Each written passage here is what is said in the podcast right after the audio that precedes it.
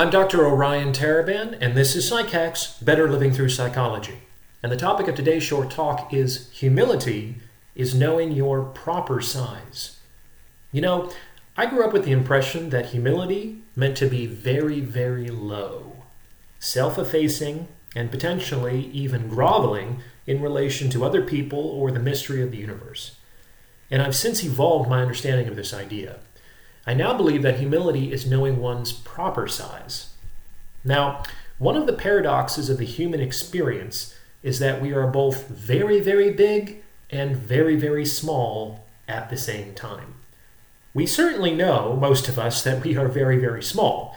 The universe is incomprehensibly vast, billions of light years across. And we are, from this point of view, simply floating on a speck in an unremarkable corner of a galaxy caroming through a near infinite void. It's hard to believe your existence matters at all when you zoom out to that perspective. By the same token, we are also very, very large.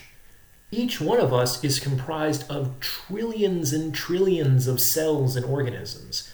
And in you, lies the ancestral history of millions of years of evolution, stretching all the way back to the dawn of life itself.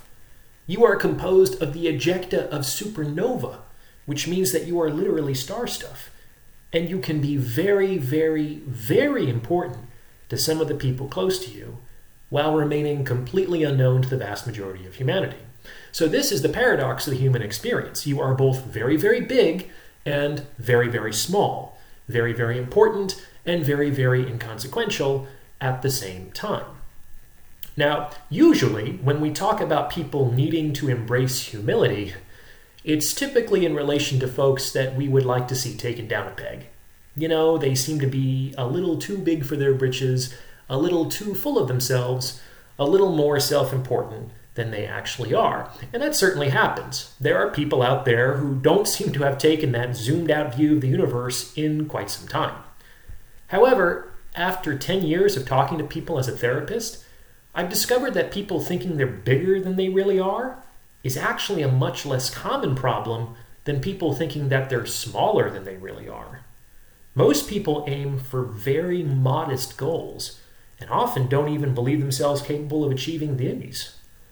These folks don't come anywhere close to realizing their full potential, and they significantly underestimate the value of their existence. In many respects, it's more dangerous to err on the side of believing you are too small than on the side of believing you are too big.